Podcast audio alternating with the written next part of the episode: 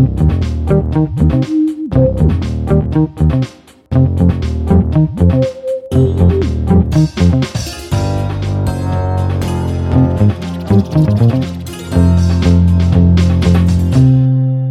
бандиты!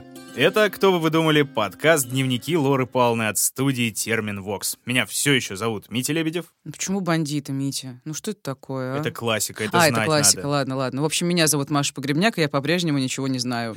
А, За исключением того, что мы обсуждаем в нашем подкасте. А в нашем подкасте мы обсуждаем серийных убийц, маньяков, их истории, биографии, уголовные дела, всякие происшествия. Пытаемся все еще понять, зачем мы это делаем. Не, мы-то Ладно, делаем мы- это понятно мы- да, зачем. зачем? Мы, да, пытаемся сколько-нибудь докопаться до А, докопаться, вот что мы делаем. Мы пытаемся докопаться. Это ты, ты не пытаешься, ты докапываешься до меня постоянно, да, а мы э, пытаемся э, разрыть источники поведения наших персонажей, пытаемся найти триггеры, пытаемся найти особенности там психики, окружения, прочего, которые побуждают людей, попадающих так или иначе в наши выпуски, творить зло. Ну и, собственно, попадать в наши выпуски. Короче, мы делаем вид, что мы в этом шарим. Мы всех рады видеть, видеть, слышать, ощущать, чувствовать.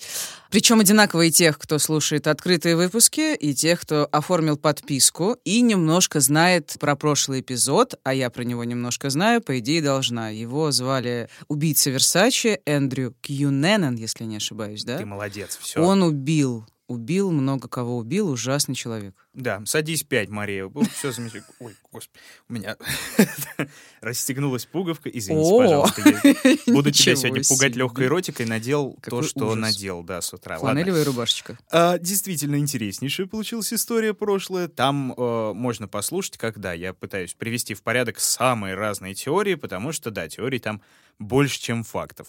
Как так вышло? Ну, это же интересно, когда теорий больше, чем фактов. Вообще факты рождают огромное количество теорий. Их можно бесконечно обсасывать. Вот эта софистика пошла. да, Ладно. пошла. Ну, просто как бы получается, вот насчет выстраивать их всех, да, получается у нас как-то обычно строить только непонятно что и в первую очередь из себя. Слушай, да ладно тебе, ну что за самокритика? Нормально все у нас. Мария, строители из нас так себе, в отличие от группы компаний «Энко», тюменской компании-застройщика, которая любезно поддержала этот выпуск. Да, большое им спасибо. Самое безопасное жилье в Тюмени, например, в районе Айвазовский, оснащено комплексом из 67 камер и ситуационным центром. Из и благодаря камер?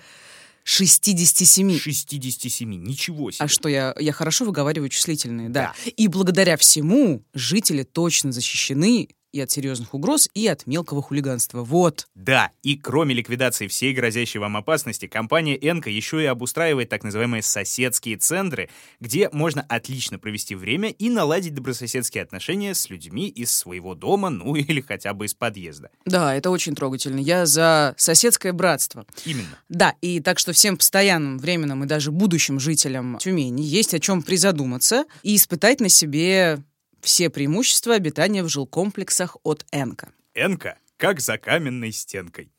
Вау, какая Да. прекрасная Вот мы умеем слоганы, конечно, да. Ужас. Ладно, спасибо им большое за все и дай им бог здоровья. Ну и, э, да, настало время окунуться в очередную дикую историю. Маша, ну я к тебе сегодня без вопроса на твое счастье. О, Ладно. тебе наконец стало неинтересно задавать мне вопросы. Ура! Ну, точнее, как? Ладно, я тебя обманул. Очень-очень маленький вопрос. Тебе, Маленький. э, маленький, Ну, малюсенький. ну такой. ладно, давай. Тебе не кажется, что наши преданные слушатели любят смотреть, как мы страдаем? В каком смысле любят смотреть, как мы страдаем? Ну вот В смотри. смысле визуально любят смотреть или как? Э, Аудиально, Маша. Мы а, же аудиально, подкаст да, подожди, ну ты сказал смотреть. Любят слушать, как мы страдаем, как мы Э, стонем, как мы корячимся, как мы жалуемся друг другу на то, что мы бесконечно Шах и мат. Да, хорошо. устаем от этой повесточки. А что ты имеешь в виду, короче Я просто к чему? Каждый раз по окончании сезона мы там в наших соцсетях спрашиваем слушателей, а какая история вам, значит, больше всего понравилась? И каждый божий раз народ говорит, жесть, жесть, там, где жесть, первостатейная, дикая, вселенская. Вот когда в вопросах побеждал, да, там, вожатый потрошитель Анатолий Сливко, когда побеждал серый человек Альберт Фиш, удав или Фишер Сергей Головкин, ну, то есть мрачно кто не мразью погоняет. как У бы. меня нет комментариев, у нас такой контент. Понятно, что нравится пожестче. Ну, что поделать-то? Мы... Я тут стараюсь, значит, истории Дикого Запада всякие, шаманизм Нить, расслабься, за жесть тут отвечаю я в основном, так насрать, что да. релакс, да. Ну Мгм. ладно, друзья, так что хотели Нате, как говорил э, Владимир Владимирович Маяковский, да, не, не поздно. Отлично было. Да, сегодняшний наш персонаж очень похож на одну другую сволочь, которую мы уже обозревали, только с советских времен. Как ты выразился? Сволочь, Да. которую мы уже обозревали. А то. Да. Но вот да, со своим поганым колоритом. И Душком. Да, ду- душищем. Я бы вовсе его не стал брать, если бы не множество, а прям реально множество запросов и предложений с вашей стороны. А сделайте про него, вот про этого, вот пожалуйста. По что, Тед Банди, что ли? Нет?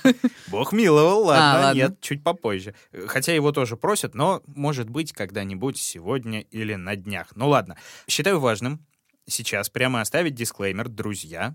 В этом выпуске страдают дети. Поэтому, если вас эта тема шокирует и отторгает так же, как и меня, я продолжаю это делать, несмотря ни на что, то э, будьте осторожны и будьте счастливы. И проходите мимо, будьте счастливы, не услышав того, о чем мы планируем рассказать. А всем остальным, кто крепок нервами, кто понимает ценность таких историй вопреки их мерзости, милости просим.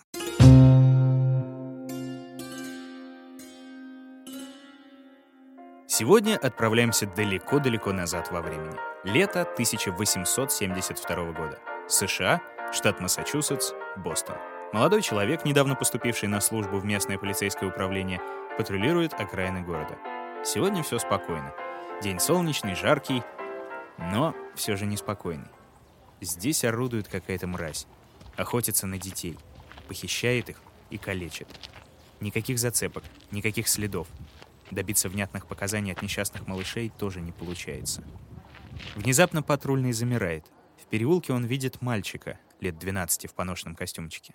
Он то и дело поворачивает каштановую голову из стороны в сторону, как бы беспокойно оглядываясь. Оставаясь незамеченным для ребенка, молодой патрульный бесшумно приближается к нему. И секундой позже хватает парня за плечо. Мальчик замирает на месте, а затем медленно поворачивает голову к патрульному. Юноша ожидает, что ребенок вскрикнет, испугается, бросится бежать, но ничего подобного. На него спокойно смотрят два прищуренных детских глаза. Один темный, а другой молочно-белый. «Шел бы ты домой, парень! Не знаешь разве, что в городе творится!»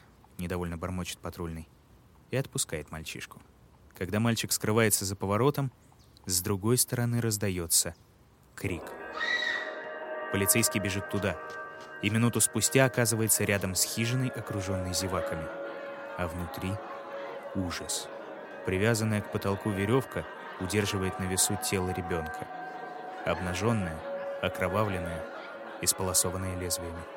Патрульный отправляет кого-то из местных в участок за подмогой и призывает остальных разойтись. В толпе он на мгновение различает лицо ребенка с белым глазом и широкой зловещей улыбкой.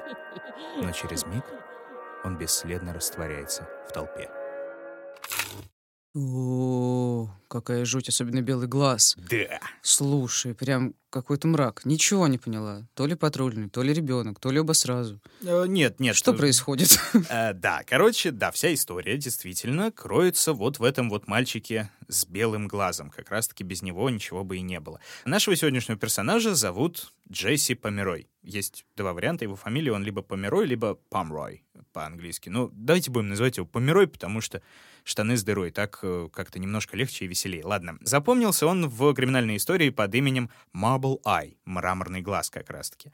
И знаменит он не количеством убийств, их как раз у него было, к счастью, не так уж и много, ну или доказано немного, а тем, что он до сих пор остается самым молодым человеком за историю штата Массачусетс, точнее, Содружества Массачусетс, который был приговорен к смертной казни за убийство. То есть он был маленький, сколько ему было? Ну, как маленький подросток, наверное. Ну да, на тот момент ему было то ли 14, то ли 15. Охренеть. Да. Слушай, у нас давненько не было таких адских подростков. Ну, Э, да. Венечевский был, да, но я не помню, сколько ему было, около А, 17. Вот да, ему на момент казни было 17 лет, а в 15 он только начал свои нападения, в отличие от товарища Помероя. Вообще, именно о Венечевском я вот как раз говорил в начале, да, другая советская сволочь. Мгм. Потому что эти два дела во многом похожи, но в то же время отличаются кардинально. Как раз благодаря юному возрасту Помероя еще называли, кстати, в газетах не иначе как «Boston Boy Fiend», соответственно, бостонский мальчик-дьявол. Жесть какая. Да. Собирался с тобой вначале задать тебе вопрос про фильм «Омен». Ой, ты знаешь, кстати, невероятно, ты не поверишь, когда ты зачитывал эту свою красивую историю, я подумала про Омена. Следовательно, так мы вот. понимаем друг друга хотя бы иногда. Мы я понимаем смотрю друг друга периодически с полу современные- слоненок. Ну, в общем, да, я подумала про это, какой-то мрачный мальчик. Ну да, вот эти вот все там классические британские или там уже ребуты с демоническим сатанинским ребенком в главной роли, но как бы ладно. в которого вселился дьявол. Э, Или он даже не вселялся, по-моему, он просто родился там. А, я уже не помню. Антихрист, вот это все. Честно, я не очень смотрел, но ладно, это мы опустим. А может быть и вырежем. Ладно, что самое удивительное, несмотря на давность лет, а прошло уже получается, больше полутора веков с тех пор, большая часть событий известна доподлинно, документы в сохранности, и в кои-то веки можно опираться в основном не на теории, а прям на факты, на факты. Класс, завидую тебе. Да, так что, чего же мы ждем? Погнали.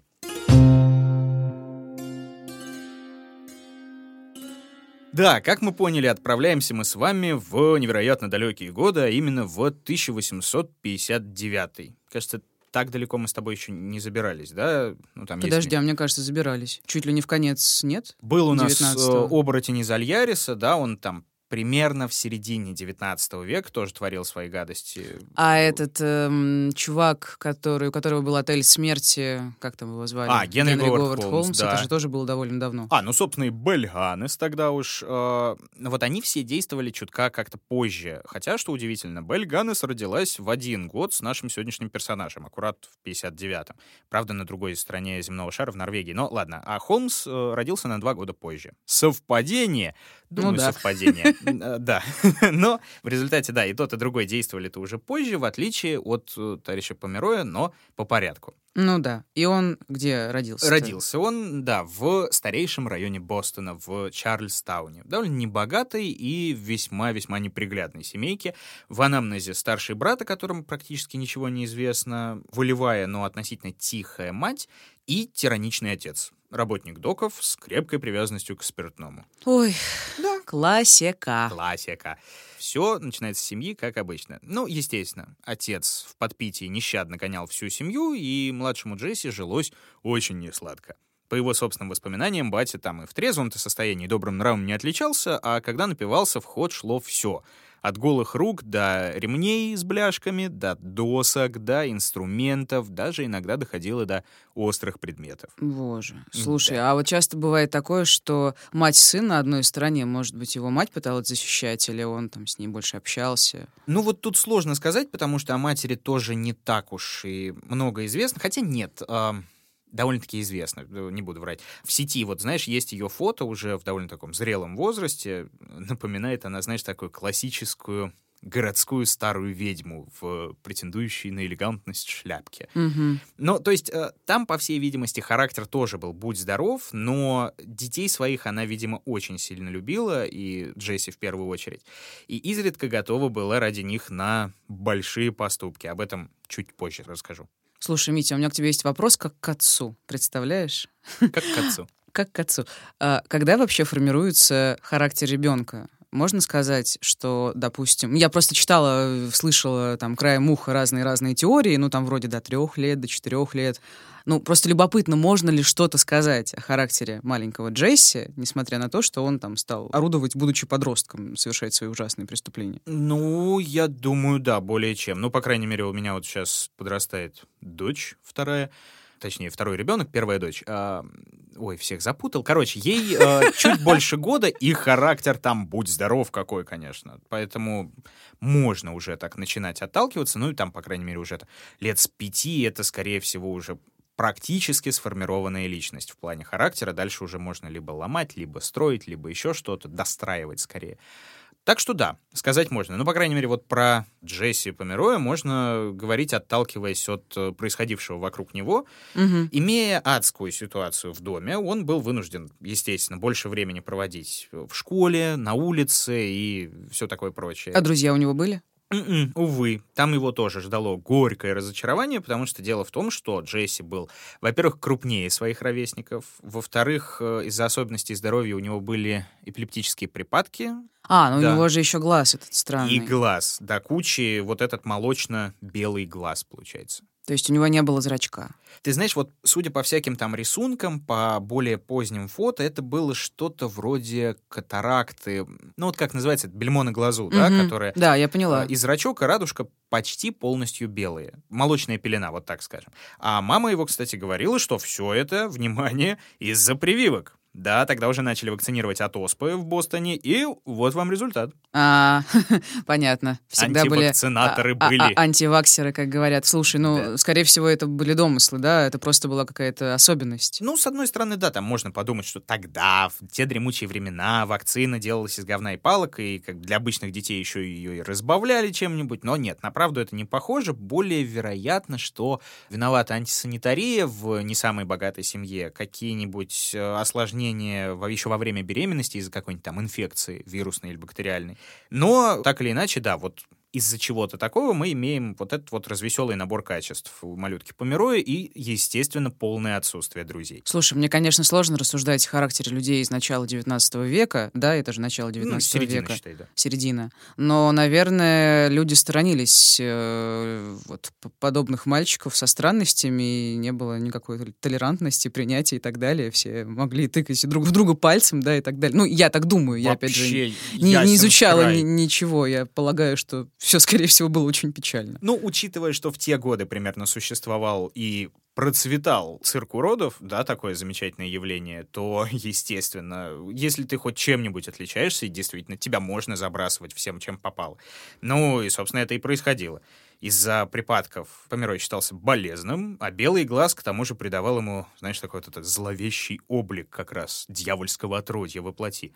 Писатель-криминалист Гарольд Шехтер, которого мы нещадно цитируем в нашем подкасте, он э, в биографии Помероя авторитетно писал, заявлял, что из-за этого вот глаза даже собственный отец иногда не мог смотреть на мальчика без внутреннего содрогания. Да уж. Но это ему не мешало, я так понял, нещадно его лупить. Поэтому Джесси в основном, да, не играл с другими детьми, а проводил время в одиночестве и в компании книжек. Парень, кстати, рос довольно-таки умным и весьма любознательным. И больше всего его интересовал такой замечательный жанр, как рассказы о войнах с индейцами. Ну, то есть тема максимально благодатная, годы-то какие классные, и учитывая, что краснокожие воевали и друг с другом, и с регулярной американской армией, то есть там сюжетов было завались, и всякие романтики, покорители фронтира, другие товарищи, они это максимально красочно описывали, во всех подробностях весь ужас столкновений с коренными американцами. Ой, там же, наверное, были всякие ужасные там снятия скальпов, что-то такое. Ну, что-то такое. Кстати, познавательная минутка с дневниками О, Лоры Павловны. Вики, Вики, как тебя там зовут? Митяпедия. вот, Митяпедия, Митяпедия, э, давай, заявляет, что э, снимать скальпы, кстати, придумали вовсе не индейцы. Не было у них такой традиции никогда. давай. О, Да, это как раз пошло от новоприбывших на американский континент товарищей-завоевателей. Дело в том, что в войне за каждого мертвого индейца, хороший индейец, мертвый индейец, правильно, как мы помним, назначалась награда. Но Например, вот представь себе ситуацию, попал ты в засаду индейскую, ну, тебе повезло, у тебя удача на твоей стороне, перебил ты четверых индейцев, за них за всех положена награда, и надо из прерии к офису шерифа привести четверых индейцев, а у тебя одна лошадь. Ну, это же накладно. да? и? И поэтому товарищи-завоеватели придумали срезать как раз-таки верхнюю часть кожи с черепа. Желательно вместе с косой и пером, чтобы доказать, что это был реально индеец. И вот так вот они доказывали свои успехи и предъявляли вместо целого большого трупа маленький кусочек. И получали за него полноценную награду, как за мертвого индейца. Ух ты, слушай, интересно. А вот, да, э, индейцы просто переняли этот обычай в качестве мести за своих погибших товарищей и братьев.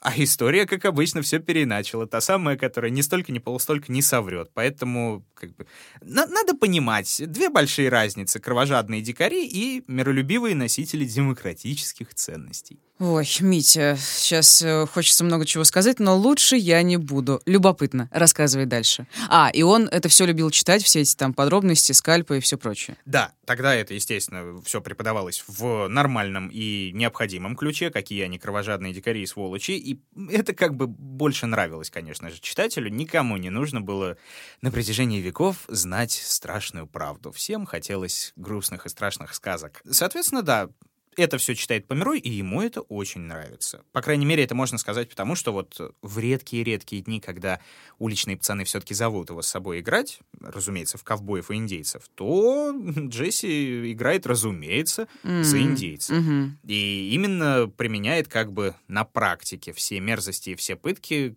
о которых он вычитал. Так, и что же он делает? А, ну, как бы ничего страшного, насколько я понял, он не делает. То есть он играет пока что в это, будучи мальчиком маленьким, ему еще 10 лет точно нет на тот момент.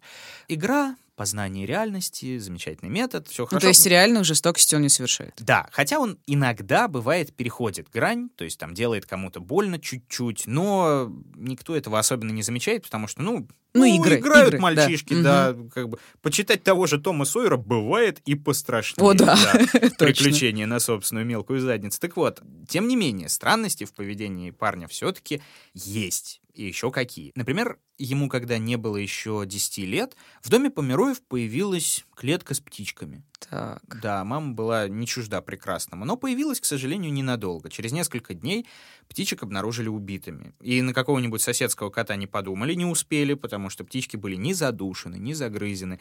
У них были аккуратно оторваны головы. Да. Блин, слушай, ну это явно как бы все Это да. девиация. И в дополнение к этому ко всему, через некоторое время Джесси застукали как раз-таки за тем, что он издевался над э, соседским котом, на которого не удалось спихнуть несчастных птах. Парень резал бедное животное перочинным ножиком. Слушай, ну это явно уже, ну, ну, блин, Да? отвратительно. Вся эта триада спорная, но тем не менее, да. Но зоосадизм, да, он как простите. рядом Макдональдса. Картошка, бургер и кока-кола. И сырный соус. Ой, господи, как и же жрать Макфлури. хочется. Ладно, давай, давай, мы запишемся Простите, и пойдем жрать Макфлури. Да, А, да, да. зоосадизм. Так что, да, наказать я сам готов тех, кто мучает котов, писал незабвенный Борис Захадер. Помните и вы об этом, детишки. И А, сейчас, вы знаете, вот прямо сейчас на моих глазах у Мити вырастает белая борода. Как писал. Борис Захадер. Ну, а что вы хотите с двумя детьми? Так вот, а, вроде как чего-то другого больше не было, хотя и этого хватает, да? Ну, вообще-то да. Зоосадизм. Ну, такая классическая реакция неокрепшей детской психики, да, там, вымещение обид, а обид у него было достаточно. Насилие над слабыми, которые не могут Ой, как ты сказал, достаточно. Извини, не могла не прокомментировать. Ах, булочную. Да, у нас так э, преподаватель говорил, который говорил, коллоквиум достаточно. О, Вот. И э, вполне вероятно, что ну, вот этот вот масштаб жестокости, который выливался на мальчика с каждым днем все сильнее, напрямую связан с тем, что его поступки совсем скоро стали куда более страшными. Первое преступление Джесси Померой совершил в возрасте 12 лет, в 1871 году. 26 декабря в небольшой хижине на Hill, это историческое место Бостона, можно перевести как «холм порохового рожка», но не суть. Вот там был обнаружен мальчик по имени Уильям Пейн. Он висел на веревке без рубашки, весь покрытый синяками, и, судя по всему, били его долго и тщательно, как было записано в полицейских архивах, неустановленным тупым предметом. Стоит отметить, что зима была тогда довольно холодная, помещение не отапливалось, естественно, и если бы его не нашли случайные прохожие, мальчик бы попросту умер от э, переохлаждения. Но он выжил. он выжил. Да. И самое поганое, ребенку было 4 года всего. Блин. Да. Ну и, наверное, вряд ли кто-то Помероя заподозрил. Конечно. Сколько совершенно там, ты никто. говоришь, 12 лет ему было? Ну, во-первых, ему было 12 лет, во-вторых, он жил в другом районе, то есть он жил через реку на другом берегу, Мистик Ривер так называемый.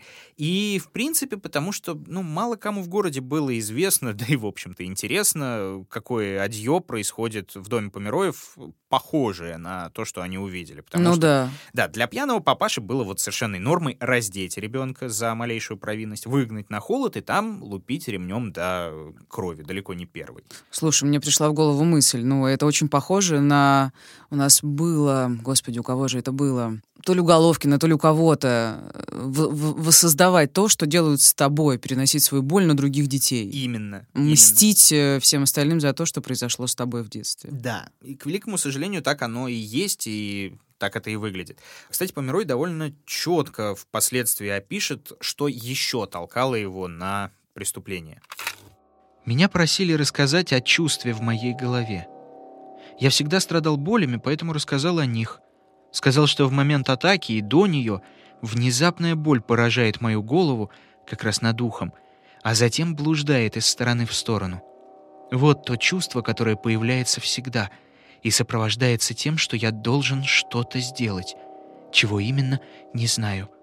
Но чувство уточняет, говоря мне ударить или убить какого-нибудь мальчика и какую-нибудь девочку. Я ничего с этим не мог поделать.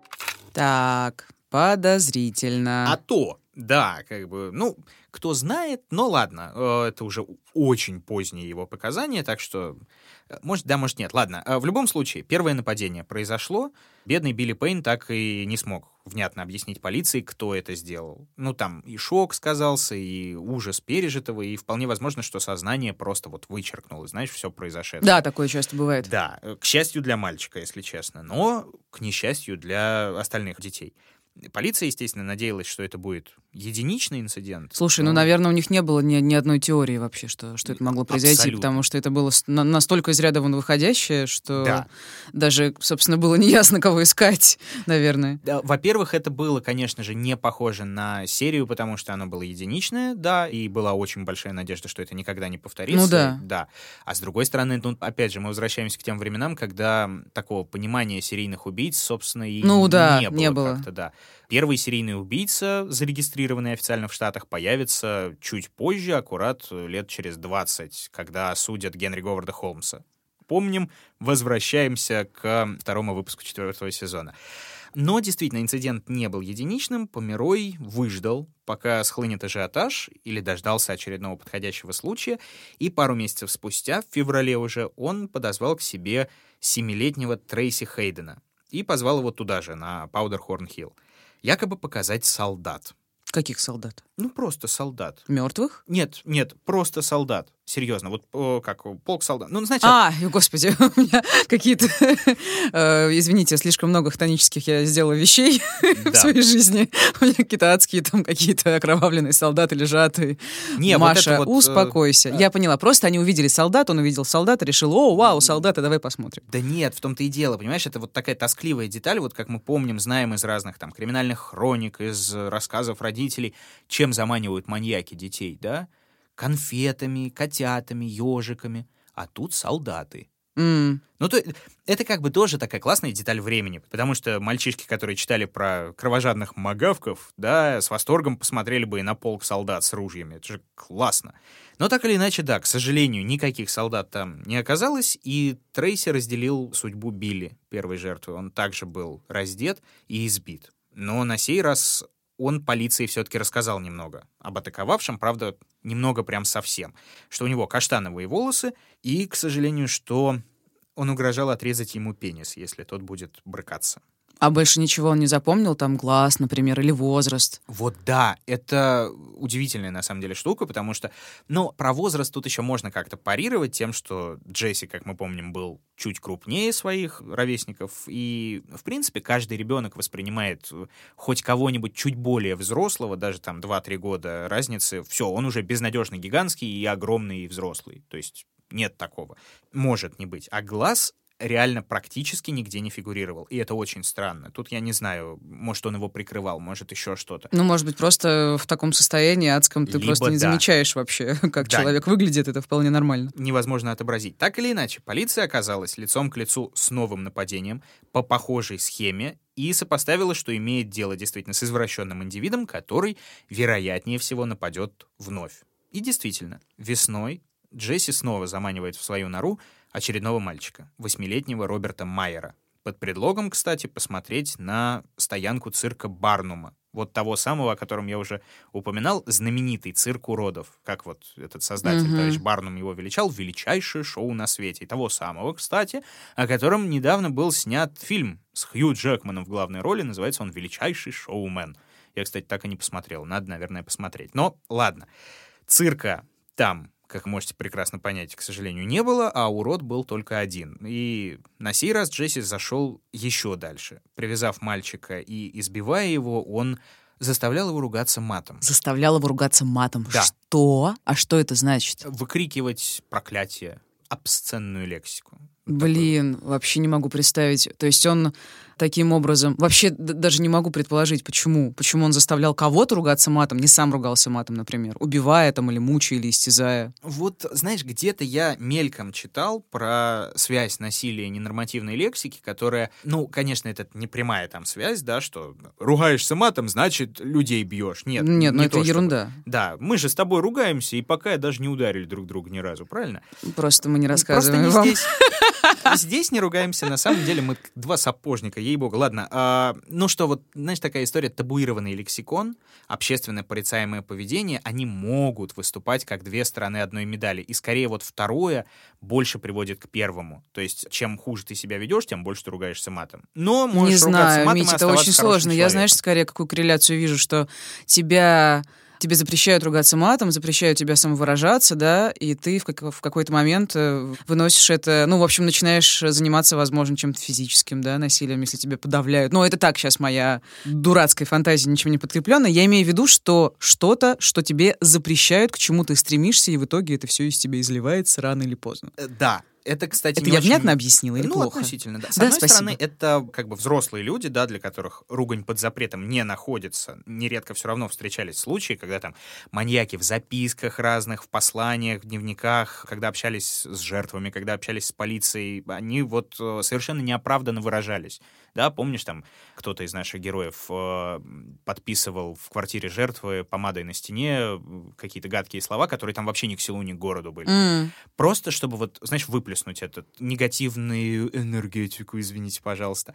А теперь это взрослые. А теперь представь себе ребенка, который вырос в относительно пуританском бостонском обществе, где это прям не то, чтобы не поощрялось, это наказывалось. Да?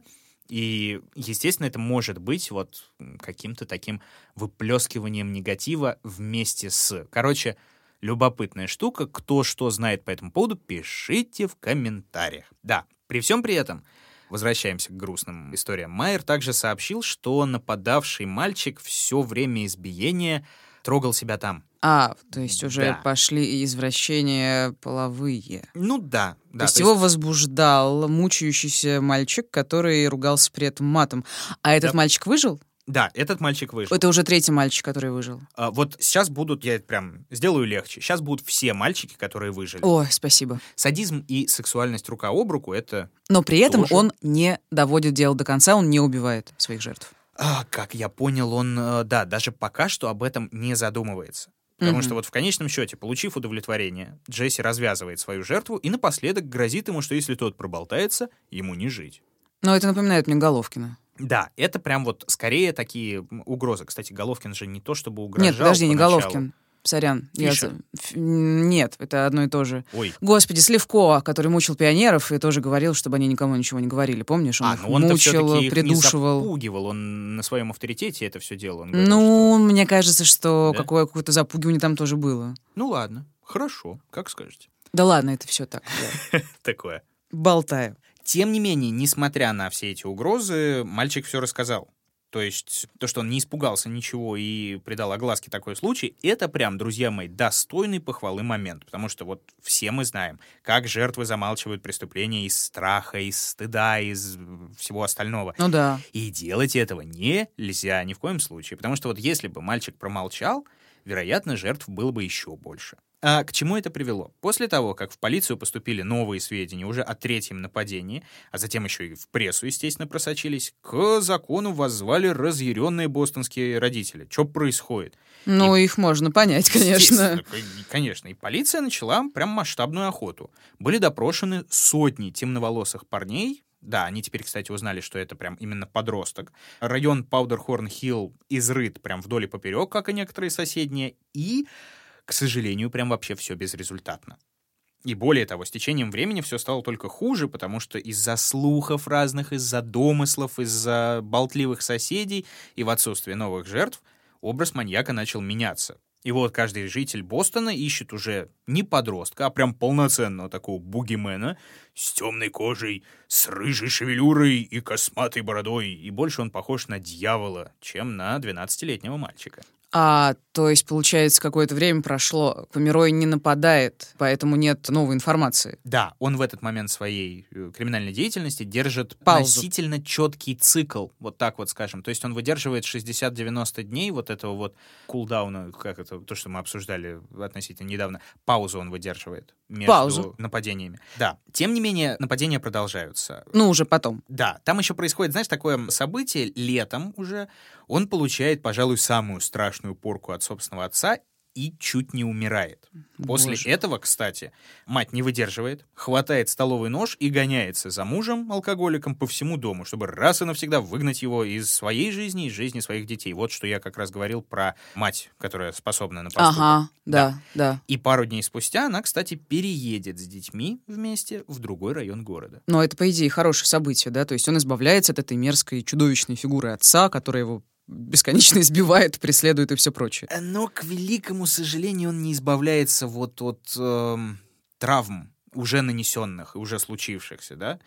А, Но да, это я понимаю, но тем не менее. Ну вот что-то такое, но нет. Если ты о том, повлияло ли это в лучшую сторону на него, нет ни хрена. Ну, естественно, мать э, ничего не знала, да, о том, с кем она живет, и вот эти все истории газетные, где там все время вот плевались желчью, что дьявольское отродье, бесчеловечный ублюдок, который должен быть счастлив, что его личность пока что неизвестна и так далее.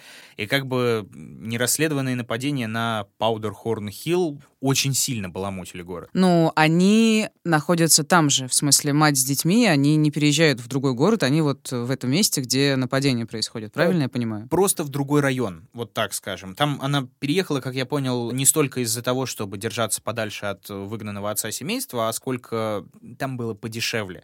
И плюс ко всему там она еще лавку открыла. Это все было рядышком. Не то чтобы там прям далеко-далеко. В соседнем районе, может быть, максимум. И получается, там, наверное, ну не паника, я не знаю, часто бывает, что народные дружины, какие-то люди сами самостоятельно дежурят, Да. э, и Это это всё все было. происходит. Да. И вот странная штука, что несколько нападений уже совершилось в одном и том же месте. Уже тогда народ догадался, что как бы можно там поставить патруль. Так, на минуточку, вдруг он еще раз туда придет, да? на Ну, этот, логично. Паудерхорн-Хилл. Но это как раз произошло именно после того, как Джесси получил жесткую трепку и переехал. И То есть это было пор- бессмысленно, Да, получается. это уже было бессмысленно, он больше туда не приходил. Переезжают, соответственно, Померои на юг Бостона, нападения на холме прекращаются, но продолжаются в других местах и с новой силой. Летом и осенью 1872 получается, года Померой совершает еще пять нападений, причем каждое страшнее предыдущего. Одному мальчику он вырвал зубами кусок щеки, другого колол ржавой иглой в грудь, руки и гениталии, оставляя царапины на коже.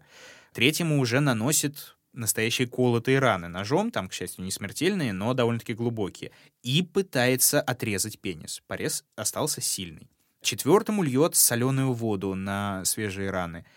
И, наконец, последней жертве он уже пытается снять скальп, и перерезать горло. То есть он близится к убийству, но тем не менее не совершает его. Ну, то есть здесь классическая история, когда он с каждым нападением звереет и пытается понять, насколько далеко он может зайти. Да, нащупать границу. И вот здесь э, любопытно.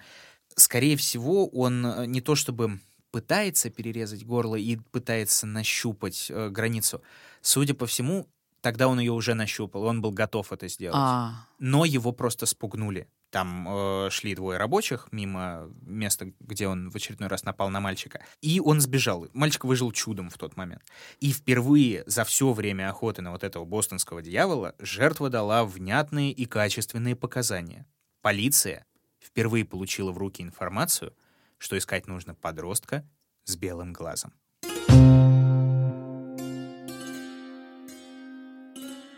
слушай, а он ходит в школу или нет? Да, он, Он, при в этом школу. ходит в школу. Да. А ты, получается, рассказал мне про сколько там? Пять, шесть, э, ну, сколько в итоге? Восемь. Нападений на мальчиков Восемь нападений на мальчика Никто в из течение них- года. в течение... Обалдеть. Да. И А, сколько, получается, ему лет? Там ближе к 13. Это же все началось... э, Первое нападение, ты говорил, он совершил в 12, это я точно помню. Да, да, собственно, ему столько же. Ему все еще До сих пор 12. До сих пор. да. Восемь мальчиков ищут мальчика с белым глазом и... Да. Получается, вот на самом деле сейчас дело Джесси Помероя приобретает удивительный поворот, потому что полиция, получив в распоряжение вот такой вот роскошный козырь, идет на отчаянный шаг, потому что она понимает, что уже сейчас превращение мучителя детей обычного в полноценного убийцу — это вопрос времени. Ну, всего лишь. учитывая последнего Да. мальчика, который чуть было не погиб. Да. И теперь они берут с собой одну из жертв, точнее, предпоследнюю жертву мальчика по имени Джо Кеннеди, которого Померой обливал соленой водой как раз.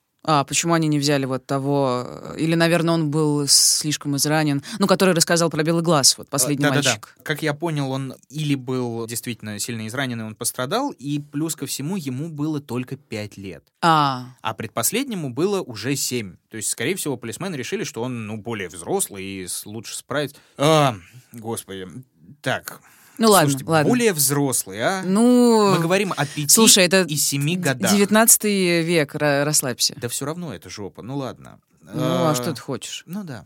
Короче, полиция делает следующее. Вместе с жертвой они решают обойти бостонские школы, одну за другой, класс за классом. И вдруг им повезет, и вдруг они найдут негодяя. Дело происходит в сентябре, соответственно, школы уже открыты, и все работает. Слушай, ну это же отличная идея. Да. И как? И это не помогает, Почему? к сожалению. Мальчик так и не смог распознать нападавшего ни в одном из классов, которые они посетили. Померой, типа, узнал, что его пытаются найти и перестал ходить в школу. А как я понял, он вот просто довольно ловко не попался им на глаза. Может быть, э, это стечение обстоятельств и его какая-то невероятная удача здесь была. Но, по крайней мере, да, в классе его просто не нашли. А Мгм. вот тут происходит очень странное. Слушай, извини, я тебя перебиваю насчет очень странное. Ну, просто это не, я, в голове, как, очевидно, не, не укладывается. То есть полицейские ходят по школам, они же, по идее, должны опросить всех школьников, есть ли у вас знакомый мальчик с белым глазом. Кстати, любопытно, но, как я понял, они этого не делают, потому что они боятся спугнуть. А, все, все, поняла, Возможно. вопросов нет, я тоже об этом подумала. Да, Да. извини, я перебила тебя, рассказывай. Да, происходит очень странное. А может и не очень странное, сейчас разберемся. Да, когда полиция с пострадавшим мальчуганом ушли из школы с пустыми руками, когда уроки кончились, Джесси по пути домой решил заскочить в полицейский участок. Чего? Вот именно. Со своим белым глазом? Да. А зачем? Вот. Я сейчас вот подумал, может быть, ему в кайф очередной раз ощутить свое превосходство над системой. То есть он да? просто зашел и вышел или что? Ну, как бы да, может быть, ощутить вот это вот, что тупые копы не могут его поймать уже целый год, даже со свидетелем в руках. И для него это была игра, где он выигрывал, определенно выигрывал. Это убедительно звучит. А вот тут вот судьба от него отвернулась, потому что наглым надо быть в меру. Да, едва Джесси вошел в полицейский участок, как он фактически нос к носу столкнулся со своей жертвой, Джо Кеннеди. И в Круто. сопровождении полицейского, Вау. который хотел еще что-то у него уточнить. Вот сейчас я, возможно, немножко приукрашу, я большой любитель художественности, но Это да. представьте себе, Джесси переступает порог участка, видит вот побледневшее лицо мальчика с еще не зажившими порезами через все лицо. Жертва хоть и теряет дар речи, но в ужасе поднимает руку и дрожащим пальцем указывает на Помероя. Джесси в этот момент теряется, круто разворачивается и как можно спокойнее старается выйти на улицу. Затем переходит с шага на бег, но поздно. За ним устремляются офицеры полиции и крутят его по рукам и ногам. Прям отличная сцена для кино. Да. Прекрасно, А прекрасно. Вот, и получается, человека поймали, и дальше кровавые лапы режима начинают натурально ребенка запугивать. Ой, как ты сказал, Да. кровавые Ух лапы режима. Да, бросают 12-летнего мальчика на час в холодную камеру, достают оттуда и начинают упорно допрашивать. Где, кого, зачем, что ты вообще такое, ну, вот как со взрослым настоящим уголовником. А Померой при всем при этом уходит в отказ и совершенно спокойно утверждает, что нет, ничего такого не делал. Вы взяли не того парня. Но я надеюсь, его не отпускают, потому что все-таки белый глаз не у каждого мальчика, Да. нападающего на других Да, мальчиков. его не отпускают, и вот как сам Джесси Померой это впоследствии описывал. Ночью, в районе 12, меня разбудили два человека. Войдя в камеру, они приказали вставать. Один из них подошел, посадил на колено и сказал, «Джесси, расскажи мне, как ты это делал?» Я сказал, что ничего не делал. Тогда он поклялся, что заставит меня сознаться. Собрался было уйти, но через пару минут вернулся, снова усадил меня на колено и тихо сказал, «Джесси, я знаю, что ты это сделал. И если ты не признаешься, тебя отправят в тюрьму на сто лет. Я был полусонный, полуживой от страха и едва ли представлял, что вообще говорю. Поэтому спрашиваю вновь, а что чудесного вы видите в том, что я тому человеку признался в тех страшных вещах? Да, как вы могли понять, после всего этого он сломался и он сознался во всех нападениях. Да, но вообще это все звучит э, довольно... Ну, психологическая такая сцена. Нормальная атака, да. Да, абсолютно. Сонный мальчик э, Запугивание. с нестабильной психикой. так. Именно. Нет, ну я считаю, что а, если надо расколоть, надо расколоть. Это правда. Но на этот момент э, Джесси Померой, уже будучи в э, довольно взрослом возрасте, как раз очень сильно напирал, что это ничего не значит. И его признание — это вовсе не признание. Но- Ага. да. Интересный ход. А тут, кстати, может быть, еще могло в теории сыграть то, что они обмолвились, мол, надо бы мать вызвать для дальнейших обсуждений. Но это не точно. А, и он, наверное, еще больше испугался после этого. А, возможно. И дальше скажу, почему это возможно. Так или иначе, правосудие в тот раз было жестким и хлестким. Были очные ставки со всеми восемью жертвами. Все подтверждали личность нападавшего. Да, это был он, рассказывали истории во всех подробностях. Мать при всем при этом заламывала руки, говорила, что ну нет, но это же Джесси, он же не мог. Ну, он хороший обычно. мальчик, и никогда ничего не делал вообще плохого, он, он святой. М, А про птичку, про кота она, видимо, не рассказала. А, Да, решила умолчать. Слушай, ну, тут мне сложно, конечно, оправдывать мать, э, Мать и но, с, сын, др- но с другой стороны, это такая частая история, что вот Да. перед тобой огромная куча аргументов, доказательств и так далее, и так далее, а ты все равно говоришь, что твой сын ничего не совершал. Вот да. к сожалению, так. А Сам он, кстати, смиренно просто слушал, принимал все обвинения и только вот понурив голову говорил, ну, ничего не мог с собой поделать. Вот все. Ну, видимо, спесь с него спала. Он, по всей видимости, реально не ожидал, что его вот так по-киношному задержат прямо на пороге полицейского участка. Да, то есть вот он как бы из этого бостонского дьявола, да, он превращается в такого обычного нашкодившего школьника, да, 12 лет, и все. То есть, тем не менее, да, под орущие газеты, что парень невменяем, он нуждается в изоляции. Джесси Померой был приговорен, ну, как думаешь, твои ставки? Блин, Мить, я не знаю. Ну вот сто Слушай, лет ну я не знаю, я просто- ему, как думаешь? я ничего не знаю про правосудие в 19 в середине 19 века, какие там вообще были сроки за убийство, тем более он несовершеннолетний. Тем более убийств он не совершал. А, тем более убийство он не совершал, тем более. Кстати, А, да, я вот да. сейчас, только сейчас поняла, что убийства и не было, слава богу. Короче, 100 лет тюрьмы ему действительно не дали, но дали чуть более плохую историю, потому что его определили в так называемый исправительный дом. Место, где такие же, как он, малолетние ублюдки жестоко формируются заново. А, слушай, кстати, у меня была такая мысль. Да, да, то есть как бы солдатские порядки, спартанские условия, тяжелая работа, муштра, вышкаливание и вот, да, все Ну, понятно, по да, законам понятно. жанра. Макаренко отдыхает. Но туда-то в основном направлялись, ну, такие, знаешь, воришки, мелкие взломщики, просто какие-нибудь упрямые раздолбаи, которые повернули на кривую дорожку, в отличие от Джесси, который, да, таких, как он, жестоких и по-своему, в общем, умных товарищей, там почти что не было. При этом он, получается, оказался в той же самой ситуации, в которой был и все это время на воле. Младшие сокамерники его по-настоящему боялись и рассыпались просто в пыль, как только он появлялся в комнате, потому что они знали, за что он сюда попал. Мгм. А старшие его хоть и задирали немножко, но тоже все-таки как-то опасались. И парень понял, что надо оттуда делать ноги, в общем. Он сбежал. Нет, он не сбежал. Смотри, его туда определили, получается, до достижения 18 лет. Сейчас я ему напомню, ну, почти 13. И Померой понимает, что, в общем-то, лучший способ оттуда выйти побыстрее — это не бежать, это ничего такого, потому что его посадят обратно, а это перевоспитаться. А, это типа хорошо себя вести. Да. Подожди, а, ну, то есть теоретически его могли выпустить за хорошее поведение. Тем более он Да. маленький мальчик, бла-бла-бла. И Именно никого так. не убил. А, Я не уверен, знал ли он об этом, но он делает на это ставку, и он выигрывает в конечном итоге. То есть он ведет себя тише воды, ниже травы. Он там во всем помогает воспитателям, раболепствуя или безя. И однажды даже какие-то пацаны там взламывают наружную дверь и говорят, ребята, самое время смыться. А он это- на это все дело смотрит и говорит, нет, я не такой, я Вау. не буду бежать. Мастер двойной жизни. А та еще сволочь. Так что, в общем, у него были абсолютно все шансы, чтобы его считали полностью перевоспитанным Ну так давай, не томи. Он вышел-то или что? А тут еще снаружи подсуетилась мать, она бурную активность развела, чтобы сыночку вызволить, потому что он, как мы помним, не мог и не хотел. И в конечном итоге закон под давлением оголтелой мамы сдался и решил таки посмотреть на товарища мраморного глаза. И тот уже с готовой своей репутацией убедил всех, что он действительно свят и невинен, как дитя коим он относительно являлся. Получается, проведя чуть больше года в исправительном этом доме, он действительно был отпущен на свободу. Нет слов. Ага, да. Ну, разумеется, там вся семья с матерью во главе клялись и божились, что парень будет работать, не покладая рук.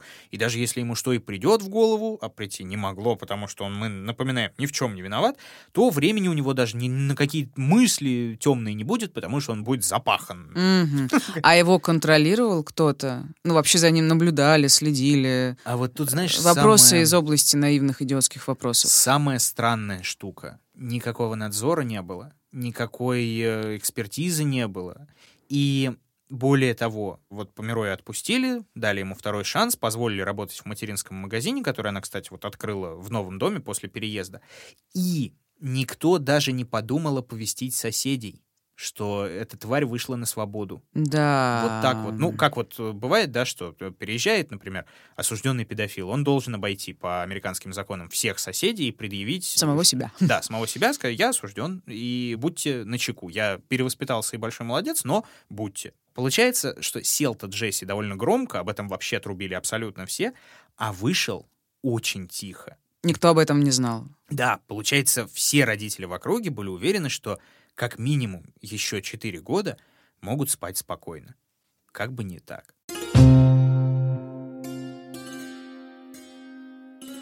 «18 марта 1874 года. Джесси Померою уже 14 лет. Прошел год. Ну, нет, прошло 6 недель А, после шесть его недель. освобождения. Да, да. Мгм. А, Он работает в лавке, и весь день на улице царит суматоха. Пропала девочка, десятилетняя Кэрри Карен.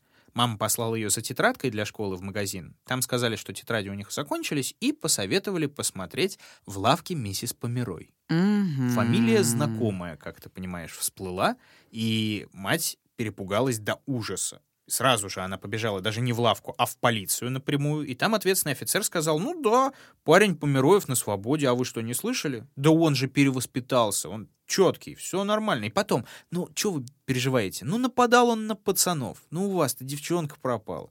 Ну, ему должно быть фиолетово. Ничего страшного. Тем не менее, все-таки она настояла на своем, и лавку отправили проверить пару патрульных. И Те ничего не нашли. ничего не нашли. Абсолютно ничего. Почему? Потому что плохо искали, на самом деле. А. Всего лишь. А месяц спустя, 22 апреля, на окраине болот бостонских два мальчугана пошли с родителями охотиться на уток. И пока взрослые были заняты, они отправились исследовать берег топи на предмет чего-нибудь, ну, знаешь, мальчишески крутого, там, ракушки, прочее м, барахло. И с небольшого холма один из них видит нечто похожее на тряпичную куклу. Подойдя ближе, естественно, кукла это не оказывается, они приходят в ужас, потому что перед ними лежит изуродованное тело четырехлетнего мальчика. Да. горло перерезано настолько глубоко, что ну, тело фактически обезглавлено. Множество ран на груди, на животе, изрезанный пах. Впоследствии судмедэксперты установили, кстати, что э, мальчик перед смертью видимо, очень мучился, потому что ногти впились в ладошки очень сильно. А, и подозреваемый, естественно, уже в этот раз был только один. Один единственный. Джесси Померой. То есть, получается, масштабные поиски Померой начинаются снова, или даже не поиски, все же знают, где он. А вот то-то и оно. Никто не знает, где он на самом деле. Как это? Что... Подожди, они же живут, они же переехали, он же работает в лавке. Вот, да. Я напоминаю, что Джесси Померой вышел-то тихо. И так как погибшего мальчика, погибшего мальчика звали Хорас Миллен, а, нашли его в другом районе, практически в пригороде, то местные полисмены даже отправили в город запрос в Центральное управление. Вдруг, не дай бог, завелся подражатель Потому что, ну как, Джесси Померой должен сидеть, должен перевоспитываться. Ответ пришел быстро и грустно, что он на свободе, и он перевоспитан. И mm-hmm. после этого в кратчайшие сроки, чуть ли не в тот же день, мраморный глаз был снова арестован по подозрению в убийстве. И он сознался? Нет, он Опять как ни в чем не бывало, да. Сказал матери, когда его уводили, он сказал, что я ничего дурного не сделал, скоро вернусь, жди к ужину. И все же, шестеро офицеров заваливали его вопросами. Поняли, что многого очень он объяснить не может про тот день, когда погиб мальчик. Потом сопоставили еще следы башмаков, помируя со следами на болотах. Нашли совпадение, естественно, предъявили ему обвинение, а он все так же спокойно говорил, «Не, вы ничего не докажете. Всем спасибо, все свободны». И вот тогда один из офицеров, кстати, который больше всего отстаивал его невиновность и его перевоспитанность. Вот так хм. вот. А, он во всеуслышание заявлял, что да, наша система образования делает из нелюдей людей, все хорошо. И, видимо, может быть, чувствуя свою вину за это, он решил как-то ее загладить и пошел на шикарный шаг. Он сказал, ну, слушай, раз ты невиновен, не возражаешь, если мы прогуляемся до гробовщика? взглянуть на тело мальчика. И вот он в ту же минуту понял, что парень попался.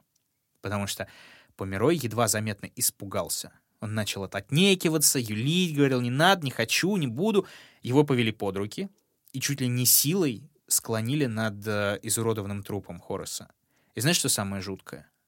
Парень расплакался. Да уж. Вот распла- плакал, как маленький ребенок, срывая голос, просил ничего не рассказывать маме не надо.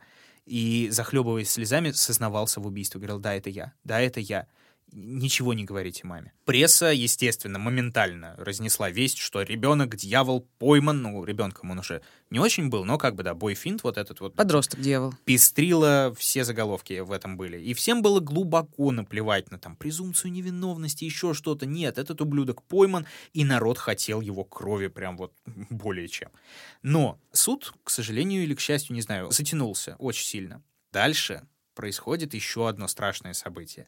Мать, все еще не веря в вину Джесси, продает дом, чтобы переехать в менее дорогое жилье, чтобы продолжать оплачивать ему адвокатов. Ну и плюс ко всему, потому что они жили, да, в непосредственной близости от э, семьи погибшего мальчика, соответственно, отношение к помероям было дикое, и лавка у них пришла в запустение вот только так, на раз-два. Угу. Поэтому делать им было абсолютно там нечего. Продала она дом, и новый владелец затеял ремонт. В частности, вскрыл фундамент, вскрыл подвал, а в подвале обнаружил еще одно тело.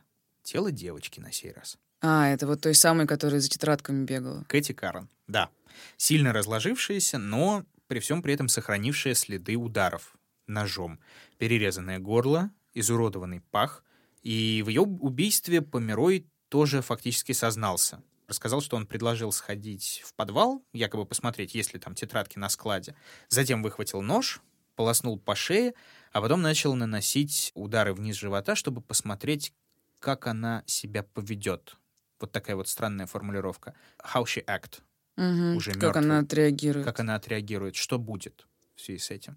Ну, то есть там, понятное дело, вот это вот э, генитальная акцентуация в, и все такое связанное в связи с этим. Ну, ладно.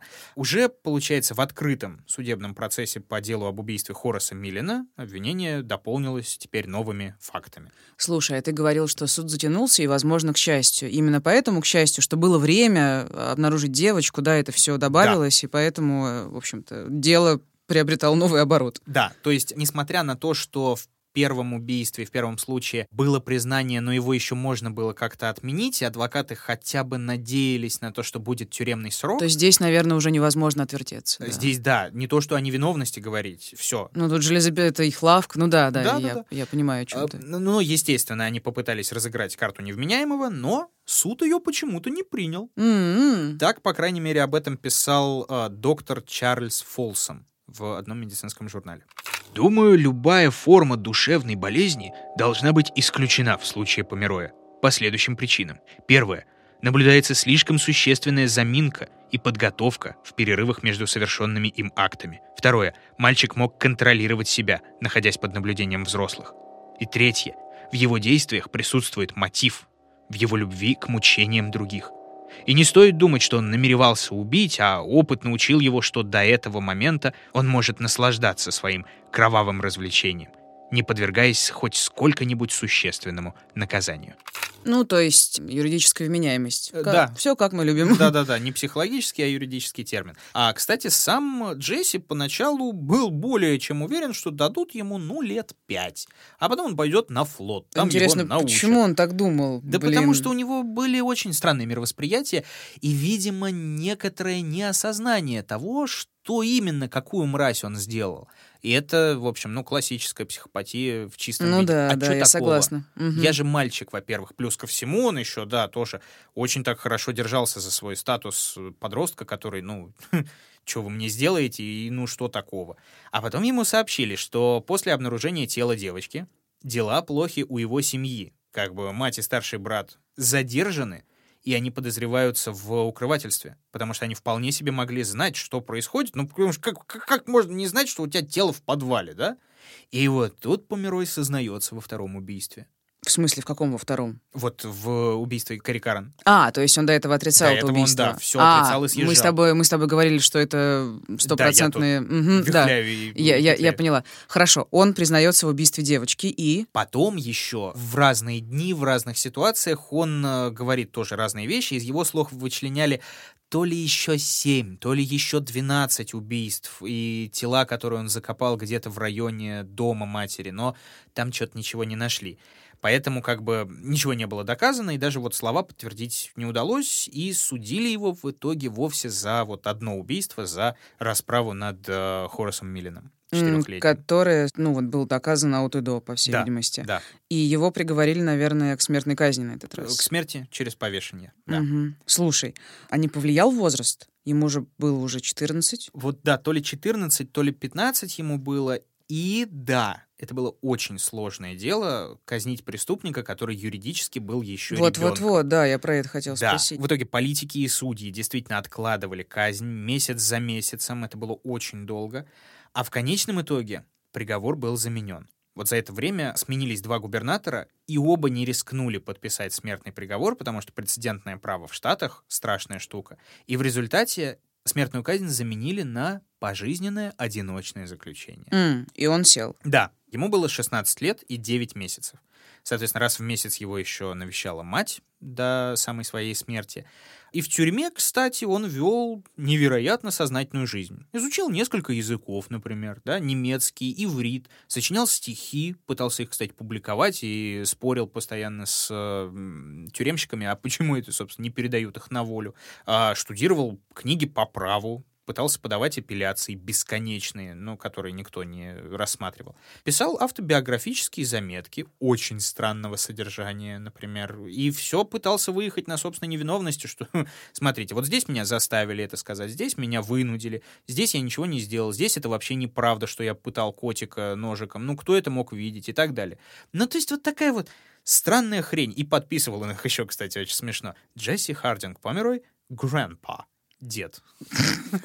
Так, то есть он дожил до преклонных лет. Да. Подожди, а сейчас такой очень глупый вопрос. Я обожаю задавать глупые вопросы в нашем Эй. подкасте. А бывает ли, наверное, нет, Маш, зачем ты будешь задавать этот вопрос? Он совершил чудовищное убийство. Да. Как минимум два. Да, два доказанных Два доказанных убийства. Его приговорили к смертной казни. Не казнили только потому, что ему 15 лет. А его не могли казнить попозже? Когда он вырастет? Да. Ну Вообще да. такое бывало? Э, Такие прецеденты бывали? Или это я сейчас фантазирую? Ты знаешь, я не помню таких прецедентов, если честно.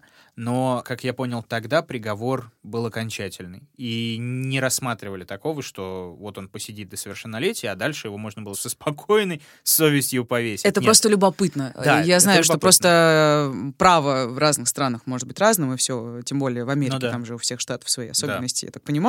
Поэтому мало ли. Ну, то есть, Ну, получается, поискать, кстати, он, э, он прожил жизнь долгую, стал дедом и, Мгм. и, и вышел, наверное. А, тут, Скорее всего. э, тут смотри как. Он, помимо всего прочего, помимо легальных способов выйти, он пробовал еще и нелегальные. То есть он пытался сбежать всеми возможными способами. У него чуть ли не каждый месяц под подушкой находили там разные приспособы, вроде там самодельной дрели, веревки из ничего. И ну, короче, развлекался прочего. чувак. Один раз, один раз он перенаправил газ, шедший по трубам тюремного коридора. Что-то пошло не так, труба взорвалась, и он чуть не потерял глаз.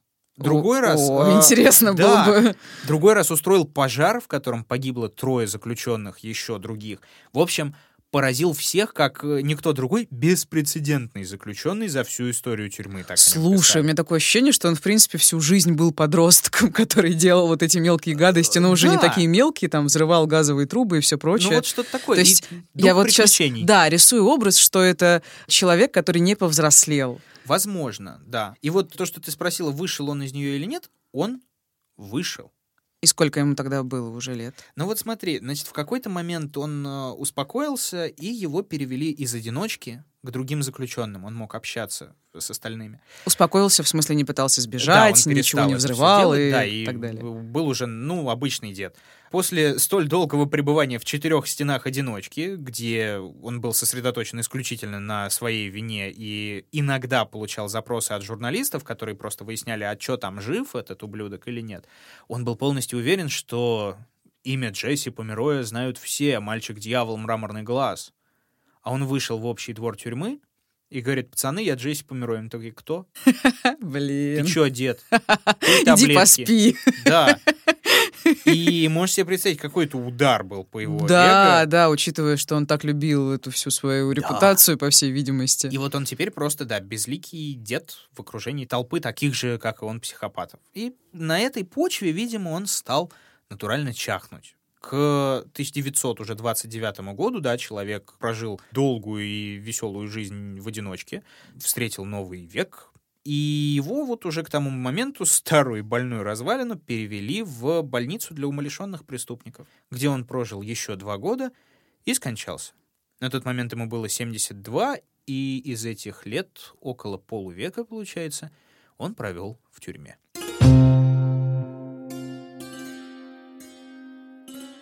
Да, в общем, Маша, поганую историю я тебе сегодня рассказал. Вот такой вот этот Джесси Померой, мальчик-дьявол, мраморный глаз. Слушай, вообще, опять я, наверное, говорю каждый раз одно и то же, но твои истории смахивают на кино. Я прям представляю какой-то последний кадр, это старая больная развалина, там Да. умирает и все прочее, все кончается. И закрывается мраморный глаз. Закрывается навеки.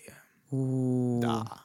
Ну, да, да, да, даже не знаю, что сказать. Скажи ты что-нибудь, все-таки твоя история. А, Да, ну, короче, удивительная любишь говорить. штука, да, что вот то, что произошло с ним в конце жизни, что его забыли к херам. Ой, Ничего страшного. Это, это можно говорить. А, Роскомнадзор за это не штрафует. Нормально. Роскомздрав не запретит. Так вот, а, то, что его забыли, Почему здрав? пожалуйста.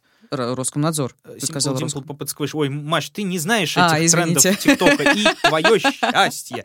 Ладно, Да. ладно. Хер можно говорить. Ничего Э, страшного. Короче, то, что его начисто забыли, вот так скажем, это произошло, в общем-то, с ним, э, ну и до сих пор происходило, потому что дело его кануло в лету на долгие-долгие годы, и вспомнили о нем, ну, относительно, может быть, недавно, и стали о нем говорить чаще. Уже где-то, наверное, да, в 21 все-таки столетии. Там Гарольд Шехтер начал писать его биографию, ну, и так далее. Тут, в общем-то, про мотивы, если говорить, они вот с точки зрения логики-то понятные, да, если отвлечься от морали, Да, потому что тебе понятно, что понять это не хочется. Ну да, там вот эта вот собственная боль, которая переносится на других, там, А, ты в этом смысле. Ну да. акцентуация, опять же, ну клиника, да, чистой воды. Но любопытная штука. Где бы я не читал о нем, как бы я ни относился к этой сволочи, я везде натыкаюсь на довольно противоречивые штуки.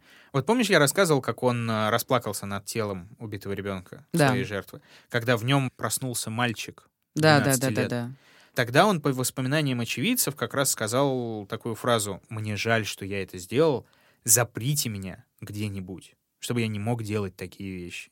Слушай, допустим, Мгм. это могло быть, но, как показывает наша с тобой практика, и моя Да. в том числе, часто люди пытаются найти что-то человечное в этих извергах. Кстати. Ну, у нас было куча маньяков, которые там плакали, не знаю, скучали по своим мамам, сидя в тюрьме перед смертью, писали стихи и так далее, так далее. Тоже могли что угодно говорить. Это мои темные какие-то силы, извините. Это тоже попытка себя оправдать. Заприте меня, пожалуйста. Да. То есть он хочет, чтобы кто-то решил за него, ну, вернее, кто-то сделал так, чтобы он этого не совершал. Да. Я склонна относиться к этому как э, к попытке найти человеческое в нечеловеческом, если честно. Это правда, это возможно. Конечно, то, что ему было так паршиво в детстве, то, что его избивал отец, это, безусловно, вызывает сочувствие, и как мы уже с тобой в очередной раз убеждаемся, во что это может вылиться, да, если у человека какие-то еще есть особенности психики, да. Да. Но в общем и целом искать там человеческое, оправдывать, ковыряться в этих его слезах. Ну, как обычно, все дуально, амбивалентно, но вызывает, если честно, это омерзение. Мерзкий мальчик с белым глазом.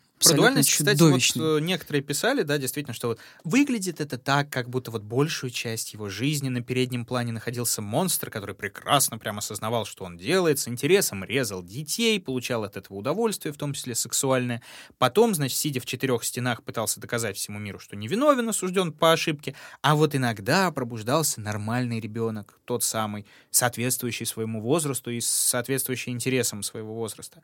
И кто знает, может быть, именно тогда, когда он зашел в полицейский участок, может быть, это сделал как раз-таки А, мальчик, который, хотел всем все рассказать. Да, это как бы не очень-то похоже на это, на все, но э, спорная теория, потому многие рассматривают ее как возможную, потому что Теория, что типа у него какое-то множественное расстройство личности. А, Да, э, и что-то плюс ко всему есть же там настоящие убийцы серийные, которые буквально иногда просят властей, умоляют, ну приложите немножко усилий. Я сам остановиться не могу и попасться вам не могу, потому что не могу.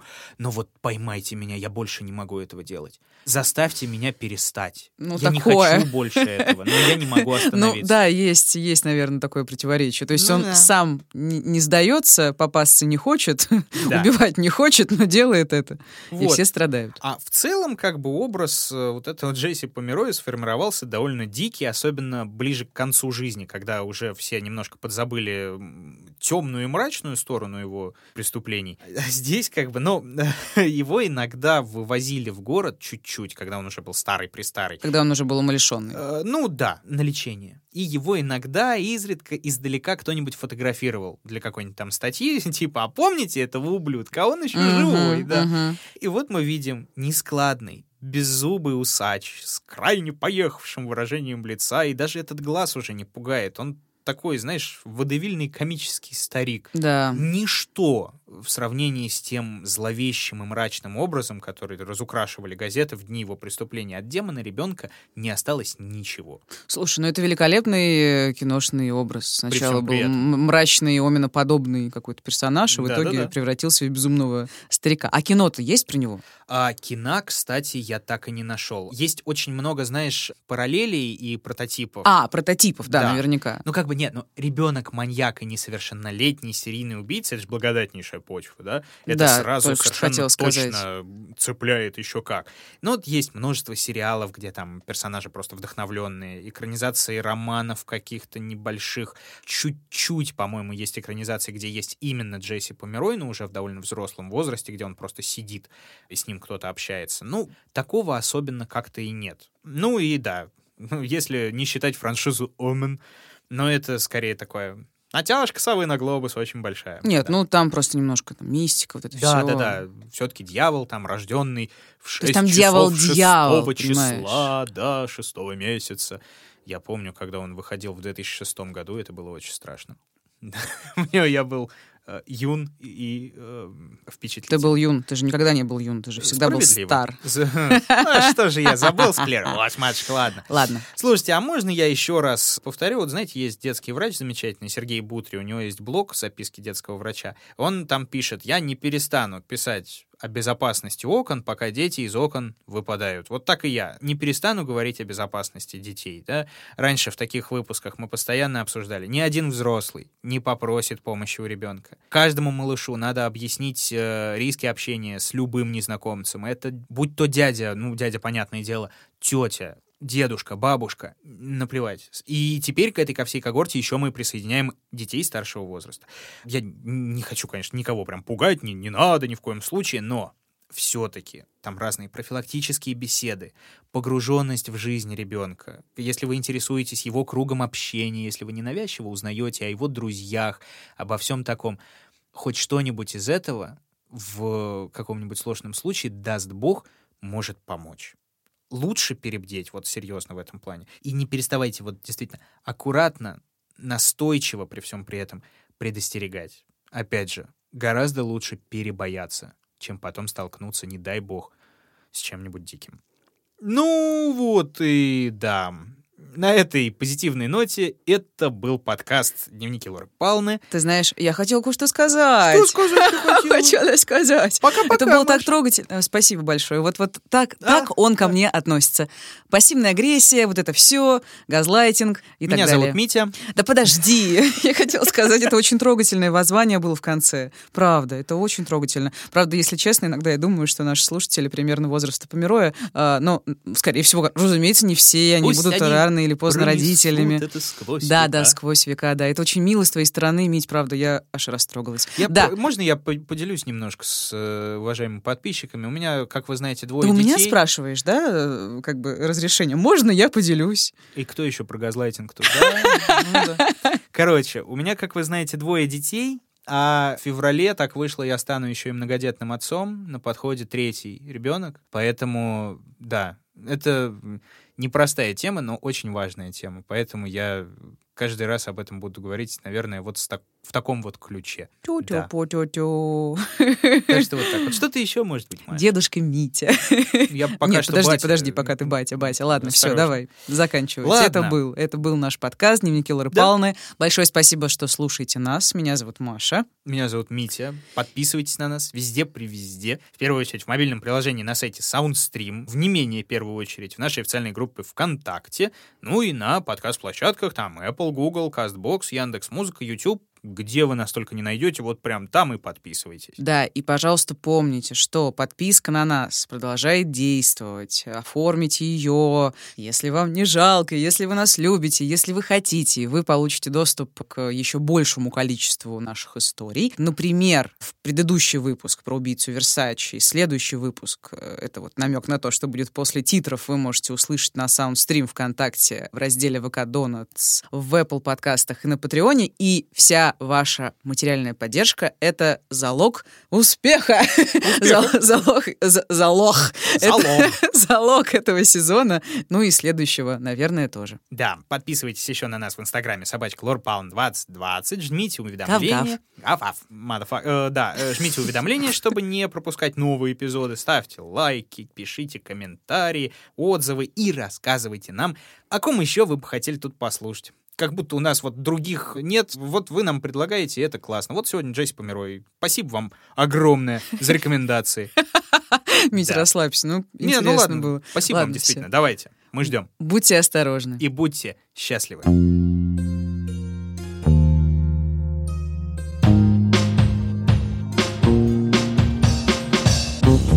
Над подкастом работали ведущие Мария Погребняк и Дмитрий Лебедев, звукорежиссер Евгений Дударь, продюсер Кристина Крыжановская. В подкасте использованы фрагменты из автобиографии Джесси Хардинга Помероя, а также отрывки из статьи доктора Чарльза Фолсома «Изучение случая Помероя». Бостонский медицинский хирургический журнал от 30 декабря 1875 года.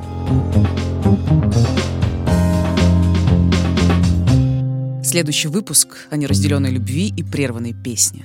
О страшилке для советских детей, которой всерьез заинтересовалась партийная верхушка. Об эфемерном и неуловимом убийце, который просачивался в дома своих жертв, подобно газу. и о том, стоит ли открывать двери незнакомцам.